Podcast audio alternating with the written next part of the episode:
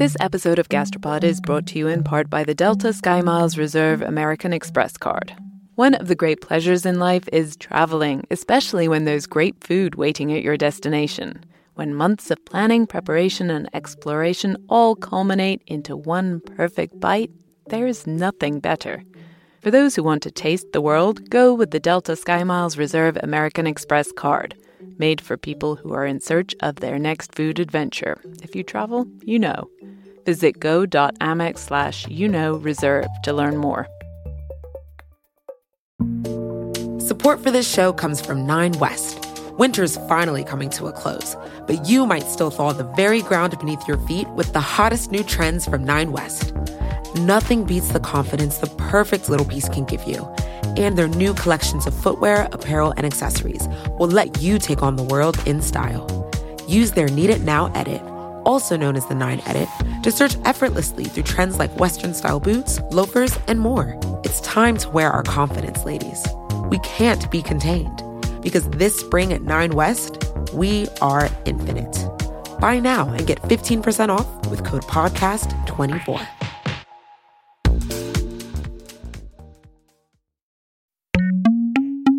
You try a little bit. It's a lovely bright orange colour actually. It's a you can't really see it, but you see on here, beautiful bright orange. Yeah, it looks like chili oil. yeah, in a way, yeah. It's, would you like to try some? Oh, that's bitter. mm, it's like dried out the inside of my mouth where it landed.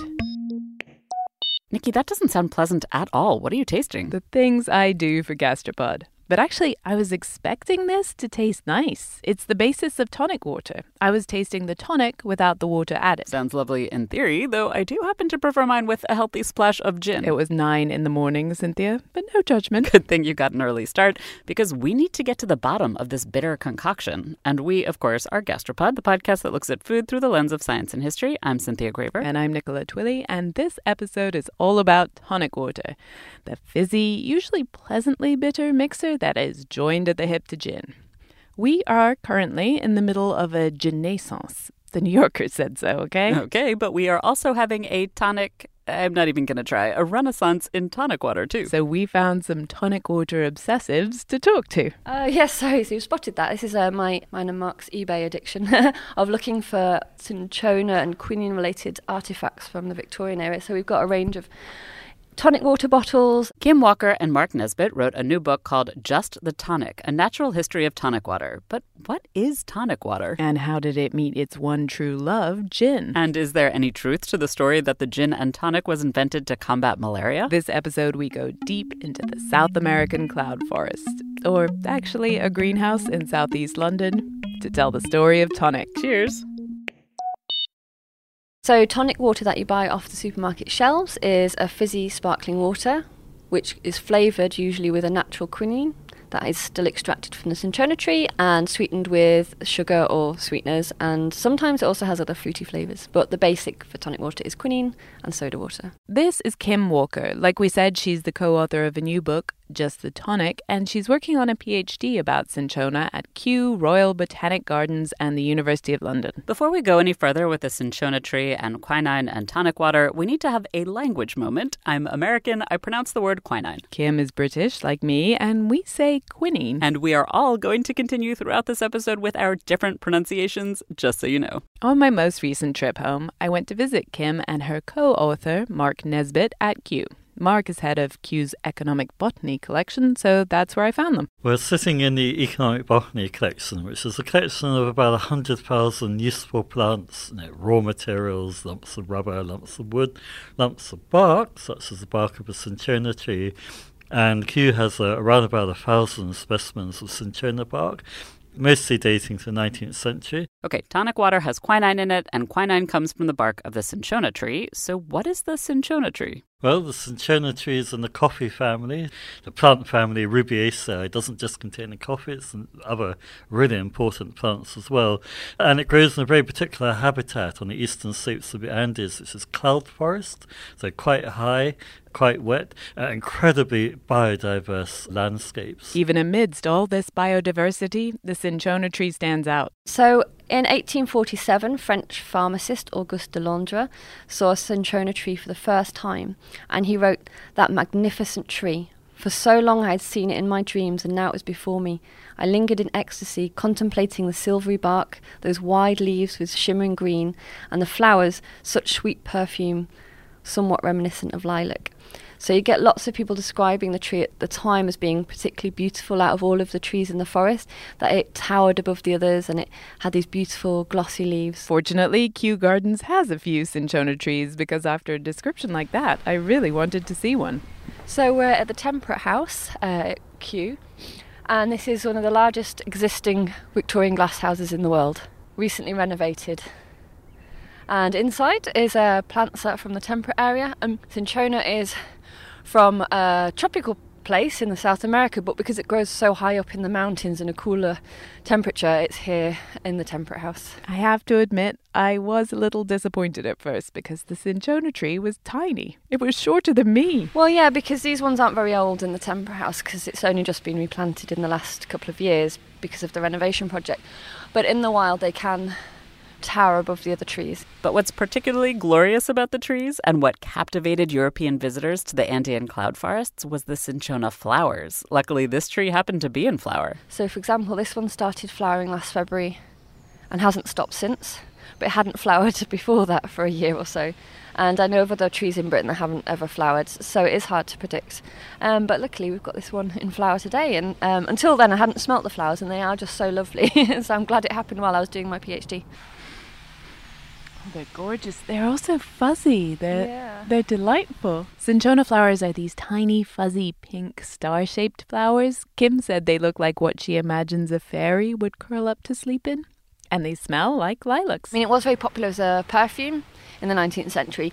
You can still buy it in France. It's called eau de quinine. But as entrancing as the cinchona flowers are, it's not what Europeans really fell hard for. That was the bark of the cinchona tree. What's special about the cinchona tree's bark is that it's pretty rich in quinine alkaloids. Alkaloids are a type of chemical found in plants, like nicotine and morphine and cocaine, and this particular class of chemicals also affects us humans. Why are they there in the bark? Of course, they're not put there for our benefit. They are put there to protect the plant. Quinine, like most alkaloids, is extremely bitter and toxic at high doses. The way it works to protect the cinchona tree is that if an insect starts to eat its bark, that bitterness is really off putting. That's the first line of defense for a tree is its bark. And then if it keeps on munching away, it's going to be poisoned, just like humans can be if they consume too much uh, quinine. But in a strange and certainly useful twist, while a lot of quinine might be poisonous, a little quinine is actually a good thing. At least if you have malaria. And what cinchona does is it attacks the parasite in your blood and it kills the parasite. Quinine has been used to treat and prevent malaria by attacking this parasite for hundreds of years now. We still don't know quite how it works, but it works. If you aren't familiar with malaria, it's a disease that you're most likely to get if you travel to tropical countries. The malaria parasite is transmitted by one particular type of mosquito, and the parasite lives in your blood and can cause fever, vomiting, kidney failure, even death. When you think of malaria today, you think about, oh, I need to take my antimalarials because I'm going to a tropical country like Southeast Asia or Africa or somewhere.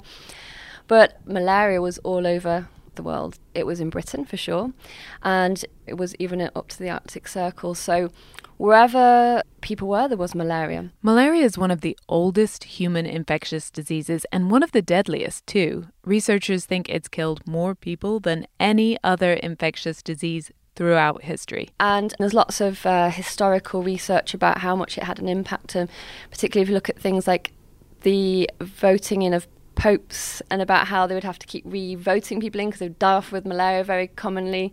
And then you've got some historic figures that have died from malaria that have possibly uh, changed the course of history. So Oliver Cromwell is said to have died of malaria. And malaria is still a big deal today.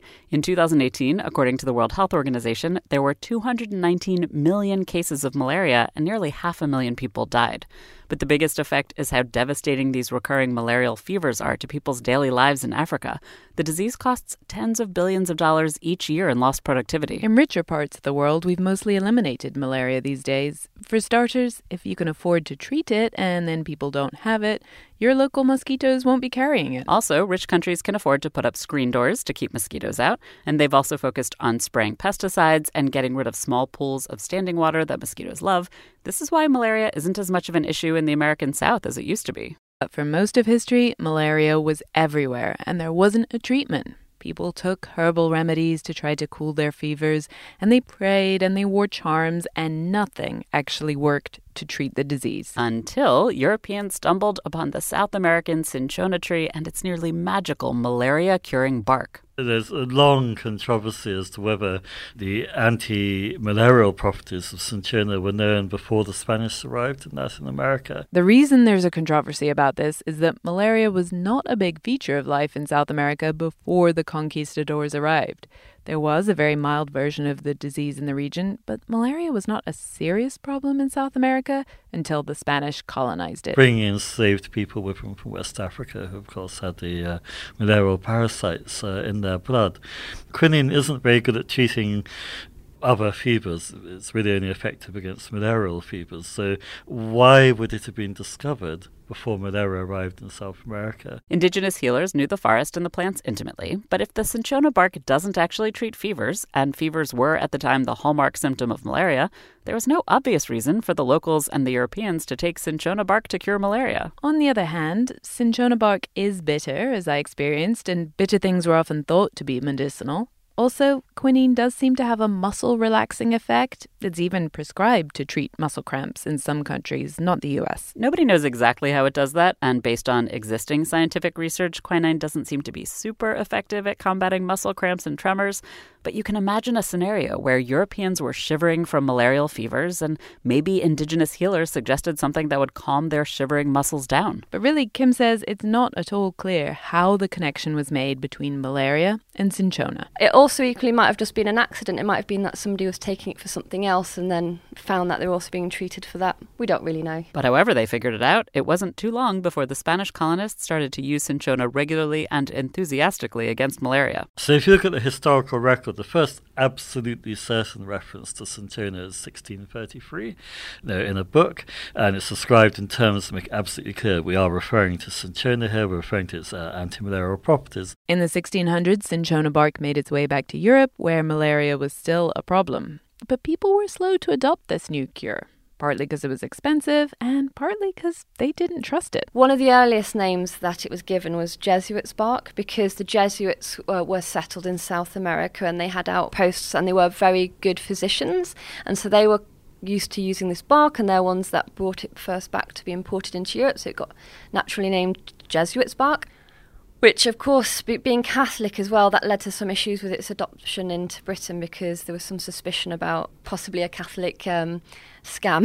But eventually the bark did catch on because it just worked so well and everyone was desperate for a cure. And in the absence of a good origin story about how the miraculous properties of the bark were discovered people did what they always do and made stuff up there were stories about learning the cure from watching mountain lions eat the bark or jaguars. So many about trees falling into ponds and people drinking the water and being cured of malaria. But the most popular legend is the one that gave the bark its name. So the cinchona tree was named first, that Latin name for the genus was uh, given by the great Swedish botanist Linnaeus.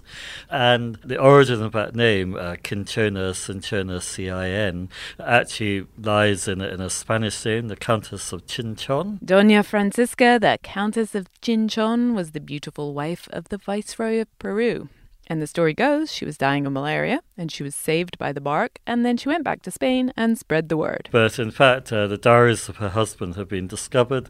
They don't mention having malaria, don't mention cinchona bark being used to cure her, and it's pretty much uh, certainly a legend. Yeah, no. But her name lives on in cinchona bark, and a lot of Europeans survived malaria once the bark really caught on in Europe, and then they took this wonder drug and traveled around colonizing the world. So, uh, empire and quinine are, are very uh, intimately related in, I think, ways that we're appreciating are, are really complex. So, I mean, first, it's, it's an enabler, it's a way you can move into very malarial zones, uh, such as uh, West Africa. On early pre Cinchona European expeditions to Africa, basically everyone died, often from malaria. On one expedition to what's now Mozambique, 152 men set off, and only 20 came home.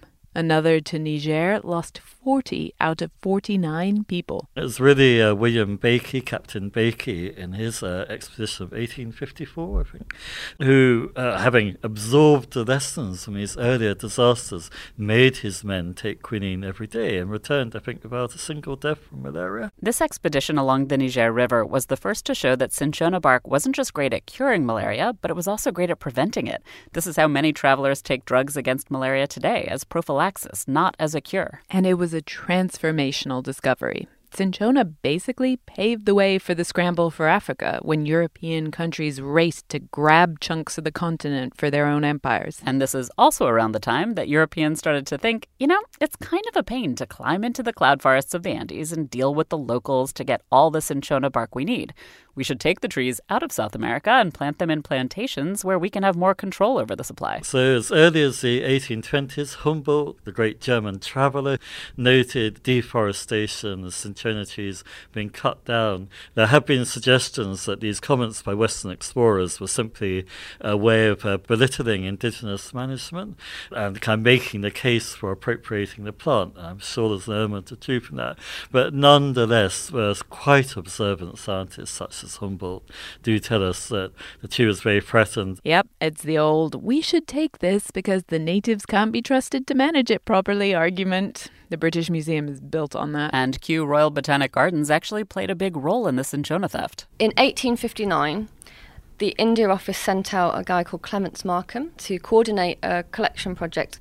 And he went to Peru, and another guy called Richard Spruce went to Ecuador, and they took Kew horticulturists with them, both to be able to take cuttings and plant them in, in cases that could successfully transfer it over to India. So it was using Kew's horticultural expertise to be able to successfully take plants. Remember, going from um, South America to India would have taken months on a ship, so you do need people that have this expertise. As regular listeners will remember from our episodes about stealing tea from China and about David Fairchild's adventures collecting plants from around the world, stealing plants is not always easy. Clements Markham kept some diaries of his journeys throughout South America, and he does complain about the um, risks and the tribulations he faces, such as like snakes and having to crawl up on his hands and knees across uh, mountains. And of course, Clements had to contend with the natives, and not all of them supported his efforts. He does have local help with um, some bark collectors. But yeah, you're right. People were aware that if uh, anybody got their hands on them and could take the tree out of South America, it was going to effectively destroy trade. So he does make quite a swift exit because he hears that if somebody's out for to get cinchona trees and seeds, and he threatens if he catches anyone, they'll chop off his feet. So Markham actually gets in there and gets out very quickly because there is this risk involved. Tree theft successfully accomplished, the British went on to establish plantations of cinchona trees in their colony, India and the Dutch went and stole their own trees and planted them in their colony, Java, which is Indonesia today. These plantations were successful. By the 1880s, British and Dutch plantations totally dominated the already huge market for the bark, and the South American trade was wiped out. In the wild in South America, explorers had often harvested cinchona bark by cutting down the entire tree. But there was a more sustainable way. One of the traditional methods of harvesting in the Andes was taking off strips and leaving a strips on, and the tree could recover. And this was taken up in the plantations in British India where they would call something like mossing the bark. We'd take off strips, uh, leaving alternate ones, and put moss over the top and tie it up, and the, the bark would grow back. Back in the collections, Kim showed me one of these bark strips that had been harvested in the 1800s. It's got this nice kind of, um, yeah, reddish mahogany sort of colour to it. Yeah, and you can see it's covered in lichens, which is a feature in the 19th century for recognising if you'd got good quality bark or not. So by the mid 1800s, Europe had reliable sources of cinchona bark, but it's a long way from a dried out reddish strip of tree bark to tonic water. This episode of Gastropod is brought to you in part by the Delta Sky Miles Reserve American Express card. You know that feeling when you try a new food for the first time and your mouth experiences these brand new flavors and sensations? It's like, wow, I didn't even know a food could do that. This happened to me when I went on this amazing trip to the northern tip of Queensland in Australia. We were so far north that we were off the country's electrical grid, and we were staying on a banana farm where they grew dozens and dozens of different kinds of bananas. In the morning, I woke up to a basket full of some of the most bananas bananas you can imagine red ones that were super soft and sweet, like raspberries, and small finger sized ones that were sort of floral, and even blue ones that tasted exactly like vanilla ice cream. Life's too short to pass up extraordinary experiences. And if you're ready to take your next big food adventure, go there with Delta SkyMiles Reserve American Express card. If you travel, you know. Visit go.amex slash you know reserve to learn more. Support for this show comes from Nine West. Winter's finally coming to a close, but you might still thaw the very ground beneath your feet with the hottest new trends from Nine West. Nothing beats the confidence the perfect little piece can give you. And their new collections of footwear, apparel, and accessories will let you take on the world in style. Use their Need It Now edit, also known as the Nine Edit, to search effortlessly through trends like Western style boots, loafers, and more. It's time to wear our confidence, ladies. We can't be contained because this spring at Nine West, we are infinite. Buy now and get 15% off with code PODCAST24. The way that people would have taken it initially from the 1600s on is to grind up the bark to small pieces so that, of course, you can take it easier, and then to usually either decoct it, which is to boil it in water, or more popularly was to put it into alcohol. And alcohol helps dissolve it a bit, makes it more palatable, of course, and makes it more, uh, well, we know now that it can help absorb it better in the body. At the time, mixing meds and booze was the done thing. And wine in itself and other alcohols were considered medicinal in their own right. So you would have categories of things like what you would take wines for, what you might want brandy for. Uh, some of these I think are still existing today. So when you have a cold, people always go take a whiskey, and I think this is one of the things that comes from this period of time. Today, as we've said, tonic water means sparkling water, sugar, and quinine. But at the time, hundreds of years ago, quinine in alcohol was only one example of a tonic. Tonic was an entire category. It referred to healing substances, mostly plants, steeped in alcohol. The tonics were something that is quite an old term, but is about strengthening the body's own healing abilities and like toning the organs and the systems to be able to come to better health. So, in the days pre NHS, there was a, a, a, large industry, as there still is today, of people self treating over the counter and having things that are panaceas that can treat all sorts of things and just make you healthier. So, with this idea about tonic and strengthening the body, you often find other additional ingredients that would also believe to uh, strengthen things. So the beef and iron. When you're ill, you, you know you, people would have things that have got uh, high in fat and protein. So having beef added to the wine made it sound even more medicinal for you. So you could get beef and booze tonics. You could get tonics that contained malt and chocolate and coffee, even cocaine. Anything that could help pick you up all mixed in with a good slug of fortified wine or spirits. Tonic wines were a nice way to take things because not only does it dissolve things well, but it also makes it pleasant to take. I think it's very clear that with things like tonic wine, there's, there's a fine line between medicine and pleasure. Uh, and there were, I think, you know, warnings in the pharmaceutical press about people perhaps starting to consume a little bit too much tonic wine, being drawn too much into its pleasurable aspects. The legacy of all these medicinal tonic wines are still around today and, frankly, are still delicious. There's all sorts of versions of Amaro and Vermouth. You might have heard of Campari that has herbs and fruits steeped in it. It's a tonic. If you are a Scottish hooligan, you will have likely enjoyed a bottle or five of Buckfast tonic wine. That's a traditional medicinal tonic wine with caffeine that's made by Benedictine monks. It was originally sold with the slogan, Three small glasses a day for good health and lively blood but now it's become a drink for rowdy youth up north. And at the time that quinine was becoming super popular in Europe because it combated the scourge of malaria, you would, of course, have taken your quinine in wine as a tonic. And so if you had fevers or something and you went to your apothecary or doctor and was, you know, given some cinchona bark, then they might put it in wine for you, but you might also do it yourself. But the adverts for quinine wines definitely start to become much more popular towards the end of the 18th century and really popular during the 19th century with the popularization of the press and uh, journals that advertised all these tonics and pills and potions that you could buy. So, one of the most common ways that you would find quinine taken is a delectable sounding orange quinine wine, which actually isn't an orange wine, but it's orange spirits with quinine in it, which sounds really delicious, to be honest. And of course, in the spirit of tonic wines, which are basically cure alls, quinine wines were advertised as being good for much more than just a spot of malaria. Like we said before, quinine was bitter, and when you taste something bitter on your tongue, it starts your saliva going, it starts your stomach and digestive system juices flowing, which helps you digest food better. So, if you've got things like indigestion or uh, constipation, then you would want bitter things. So, they were aimed quite a lot at digestive remedies, but also things like nerve tonics. And you see things like quinine pills for the for the male tonic or for women's nervous irritability and things like that. Amongst the many things you can treat with quinine was said to be baldness, and there are lots and lots of 19th century advertisements for hair conditioners containing quinine, and you can still buy quinine containing shampoo on the internet. Very popular in Russia and a number of other countries. The effect of quinine on hair loss has not been scientifically studied. We are not recommending it here. So, tonic wines were a thing, and some of them contained quinine. That's the quinine alcohol connection sorted.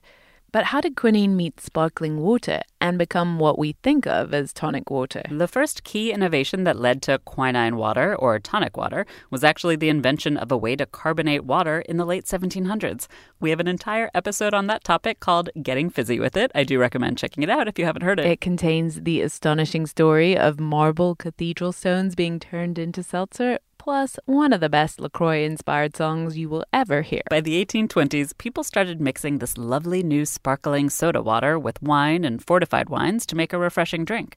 And someone around that time got the idea to mix sparkling water with quinine, particularly as the anti alcohol temperance movement got going in the 1830s. So there's an earlier occurrence of, of tonic water in, in 1835 in, the, I think, the Bristol Mercury, but it, it, fizzles out. We don't find advertisements for it much more. And the, the really critical date is 1858 when Erasmus Bond publishes his patent for tonic water. Not much is known about Erasmus Bond, even though he is really the inventor of tonic water as we know it. He sold his fizzy quinine water under the name Pitt's Patent Tonic Water. It was a medicinal drink, and he exhibited it at the International Exhibition of 1862 with a doctor's note saying how fabulous and health giving it was. The interesting thing about it, of course, is not presented as an anti malarial, and there are advertisements for it you know, shortly after production starts that make it very clear it says wider tonic properties that it's being promoted for. What's important about Erasmus Bond's patent as well is that he gives it the name tonic water at that point. Before that, it was known as quinine soda water or quinine water. This new tonic water was invented in London, and Erasmus Bond had a manufacturing plant set up in Islington, but the drink wasn't hugely popular in the UK. You do occasionally find adverts for tonic waters here, but where it does take off really is in the tropics, so particularly India, but also references to Hong Kong. Doctors and travel advisory books had firm thoughts on what Europeans needed to drink to stay healthy in the heat. Alcohol obviously had its own medicinal properties, but experts were united in advising that cooling drinks were essential. One thing is quite common is that sparkling waters are good for the European in tropical countries. And so you start fairly quickly by the 1860s, very early 1860s, to start seeing adverts for tonic waters in newspapers in India and Hong Kong. They are, again, for digestion and for acclimatization, but also you start getting this. Also, it has quinine in, therefore, there's the association with malaria. So they start saying potentially that these are protective for, for malaria. And so they definitely start taking off at this point. So by the 1860s, Brits were drinking tonic water in the colonies, even if they were not drinking it in the UK itself. But it wasn't yet mixed with gin. Fox Creative. This is advertiser content from 26.2 Team Milk and their new docu-series Running Sucks. Is running the worst? Yeah. Do you love it? Do you hate it? I hate it so much. I hate it so freaking much. That you're a real runner now. I hate it. I'm Abby Ayers, a 37 year old mom from Utah who found herself running across the Manhattan Bridge in my first race ever. Running Sucks celebrates women who run and the running communities that carry them across the finish line. Running helped me in so many ways postpartum. It really is about taking my power back and proving myself wrong. for every person like you, I'm telling you you belong, and I'm telling you you can do it. I never thought the words would leave my mouth, but yes, I'm planning on running a marathon.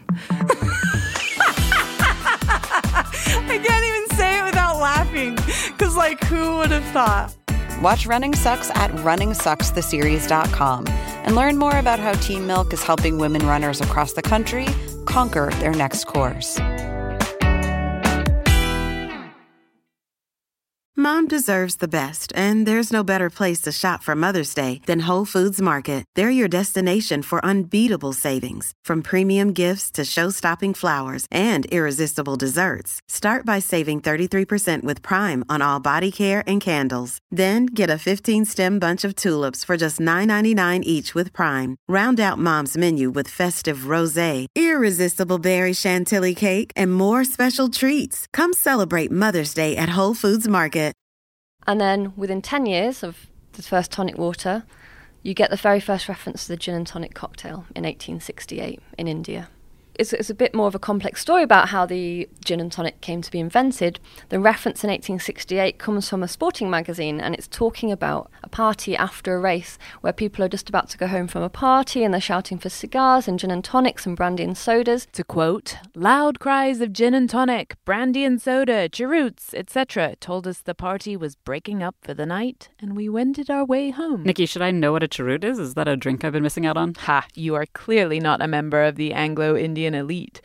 A cheroot is a thin cigar, kind of like a Swisher Sweet, but not flavored. Swisher Sweet? I had to look that one up. Clearly, I am not up on how to smoke, either in the past or today. But our point here is the gin and tonic. They're calling for a gin and tonic with their cheroots, as if this drink is an old friend. So it's not, not just invented gin and tonic tonight in 1868, but it's obviously been around.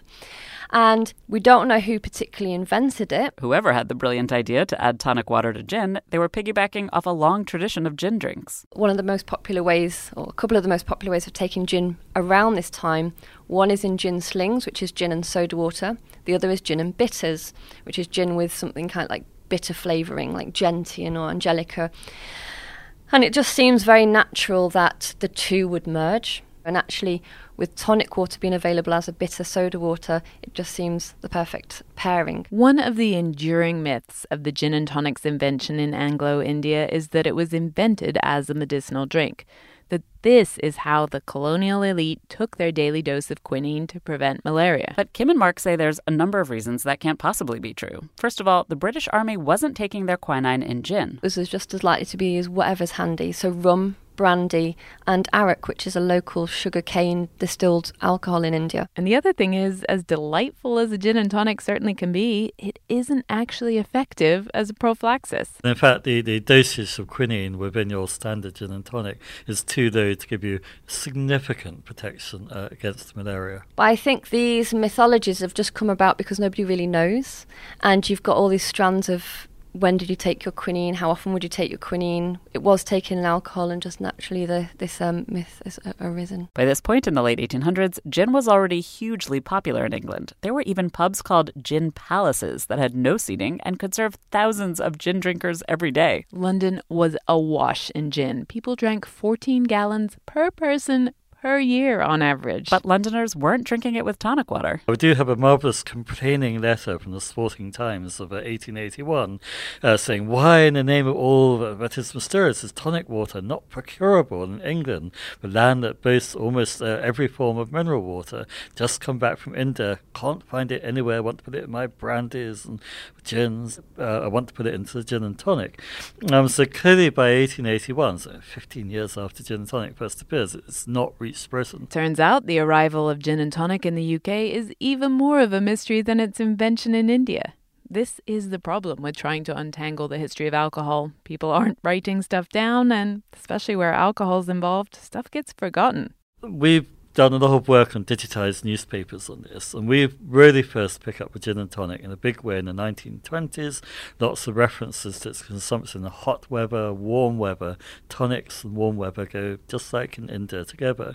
And those references are mostly in drink driving cases where the driver's consumed one, two, three, or four gin and tonics. It's quite easy to consume gin and tonics in large quantities, they are very refreshing, um, and then have been caught by the police. Now, the tricky thing about that evidence is does it pick up actually a crackdown on drink driving or the, you know, the widespread appearance of motor cars? Unclear, but what is clear is that at some point between 1881 and the 1920s, gin and tonics had arrived in England and had really caught on. The arrival of the gin and tonic in the US is much better documented. In particular, because of the, it followed on uh, the push from tonic water manufacturers. Prohibition ended in the US in 1933, and the tonic water manufacturers were ready. Schweppes' first advertising campaign in the US in 1933 for their Indian tonic water was specifically for gin and tonics. Canada Dry launched theirs at that point, too. That pre war arrival of the 1930s was stymied uh, by what happened in the Second World War when supplies of quinine that you know, by then had been grown in plantations in the Far East dried up, and quinine was then reserved uh, for medical use. Tonic water was actually rationed in the UK during the war.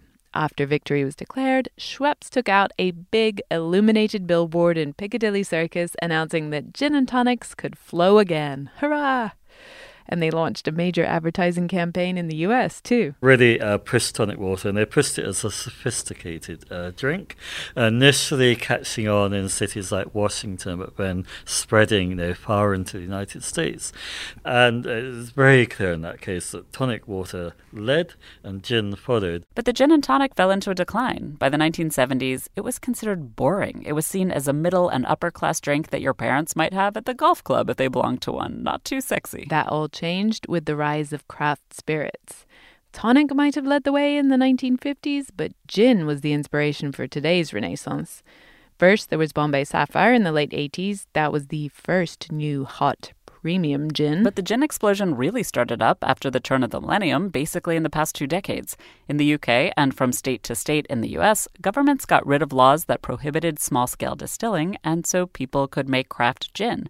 And they did an amazing variety of gins. Now we have so many. If you go to a gin shop, you'll see hundreds and hundreds of different flavours and different brands. Do I get to say ginaissance again? Only if you really want to. It's real. In the UK, gin sales rose by more than 40% last year alone. And following on from the artisanal gin came the artisanal tonic waters, particularly started off by Fever Tree in 2005.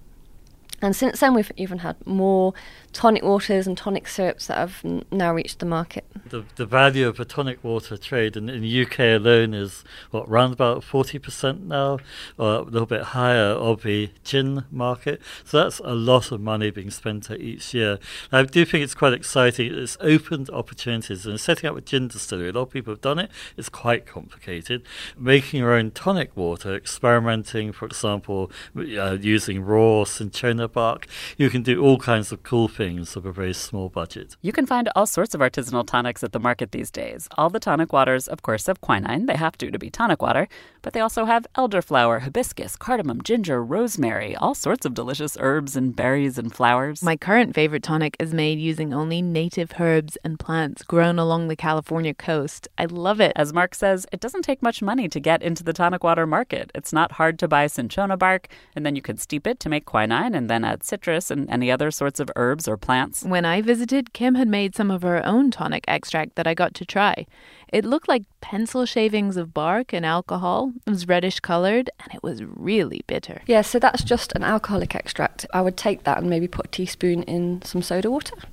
But it lacks the sugar to balance out the sweetness, but I prefer it without the sugar. But Kim wouldn't give up her secrets about how to make it, and she doesn't recommend doing it at home because tonic water has a legal maximum safe amount of quinine in it. But using a kitchen equipment, you get like five or ten times that amount, not just quinine, but other alkaloids, and therefore it's very easy to, to overdose on it. Kim did give us a good website for information on how to make tonic water safely if you do want to do that, so we've got that link on the episode page at gastropod.com. As I said, every single bottle of tonic water, homemade or store bought, contains quinine from cinchona bark. Where does that cinchona come from today? So the bark for this comes from the 19th century established plantations, which still exist today. So there's a few plantations still around. Fever Tree gets theirs from the Democratic Republic of Congo, and uh, Q's Tonic Water make uh, source is theirs from the Javanese plantations. Mark said there's actually more cinchona bark available than there is demand, at least in the plantations. Not so much in the cloud forests of the Andes. So, botanists from Kew and from Copenhagen have done some expeditions to South America to try and record the cinchona that's there, but they've noted that is very difficult to find now because of climate change, because of deforestation, and competition in the same area from things like coca farms for producing cocaine. So, it is very difficult to find because of this original overharvesting and also because of different pressures nowadays. And so the trove of centuries old cinchona bark that Kew has is actually incredibly valuable and important. Huge uh, wild populations of cinchona but disappeared. And there are really key scientific questions about why plants produce alkaloids. What's the relationship between soil, the microbiome in the soil, the environment, the species? And these, these you know, different combinations of, of amazing chemicals. The cinchona bark that Kew botanists collected back in the 1800s is actually the key to answering a lot of those questions, given there are so few trees left in the wild. Mark and Kim are collaborating with scientists in Copenhagen. They're studying the chemistry and DNA of the Kew bark samples. The quantity of quinine in our 150 year old bark specimens is very similar to what was recorded by 19th century scientists.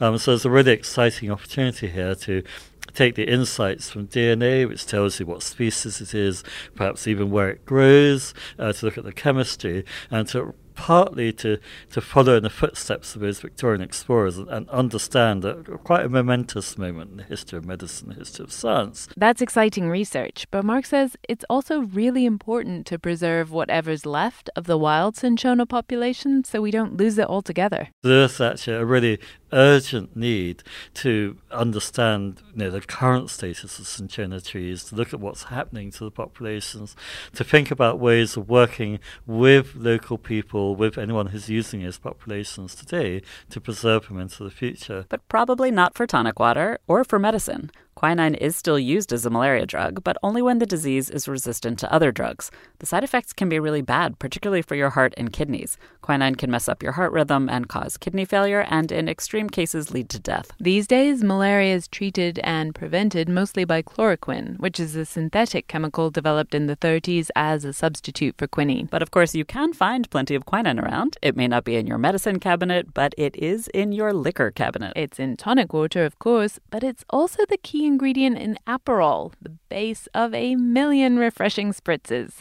and Fernet Branca, which is another aperitif. And not only can you try quinine in a variety of beverages, but you can also make a variety of beverages with tonic water. It's not just for gin. Throughout the research, we found historical ways that people were using quinine, not necessarily tonic water, so we've been a bit cheeky about the cocktail recipes, but how quinine and how cinchona bark had been used and what alcohols it had been put in. And so we went on. Uh, period of experimentation, which is possibly one of the most enjoyable parts of the book, of using tonic water and mixing it with other alcohols. And you know what? It works so well with many things. So some people might have heard of rum tonics and whiskey tonics. I think it's time for these to be embraced. If you've been lucky enough to enjoy a portonica, port wine and tonic, which is basically the national pre dinner drink of Portugal, then you will already know that tonic goes wonderfully well with more than just gin. But one of my personal favourites is getting chilled red wine or chilled white wine in a chilled glass because you just don't want to use ice and then mixing it 50-50 with tonic water. And it make a bit like you know like a sangria or, or some places mix coca-cola with wine. Tonic water with wine white or red is really refreshing lovely drink I think I need to go make a drink right now. And for that, I can thank Kim Walker and Mark Nesbitt. They're the authors of the gorgeous new book, Just the Tonic. It's particularly fun if you enjoy old botanical images and advertisements. And buying it supports Kew Gardens. This episode of Gastropod is brought to you in part by the Delta Sky Miles Reserve American Express card. You, dear listener, already know about the transformative power of food. You're probably thinking about food right now, aren't you? Look, we get it. Sometimes a craving is more than a craving. It's a calling that you have to indulge, even if it takes you thousands of miles to get there. For those who want to taste the world, go with the Delta Sky Miles Reserve American Express card, made for people who are in search of their next food adventure. If you travel, you know. Visit go.amex slash you know reserve to learn more. Support for this show comes from Nine West. Winter's finally coming to a close, but you might still thaw the very ground beneath your feet with the hottest new trends from Nine West. Nothing beats the confidence the perfect little piece can give you. And their new collections of footwear, apparel, and accessories will let you take on the world in style. Use their Need It Now edit, also known as the 9 Edit, to search effortlessly through trends like Western style boots, loafers, and more. It's time to wear our confidence, ladies. We can't be contained because this spring at 9 West, we are infinite. Buy now and get 15% off with code PODCAST24.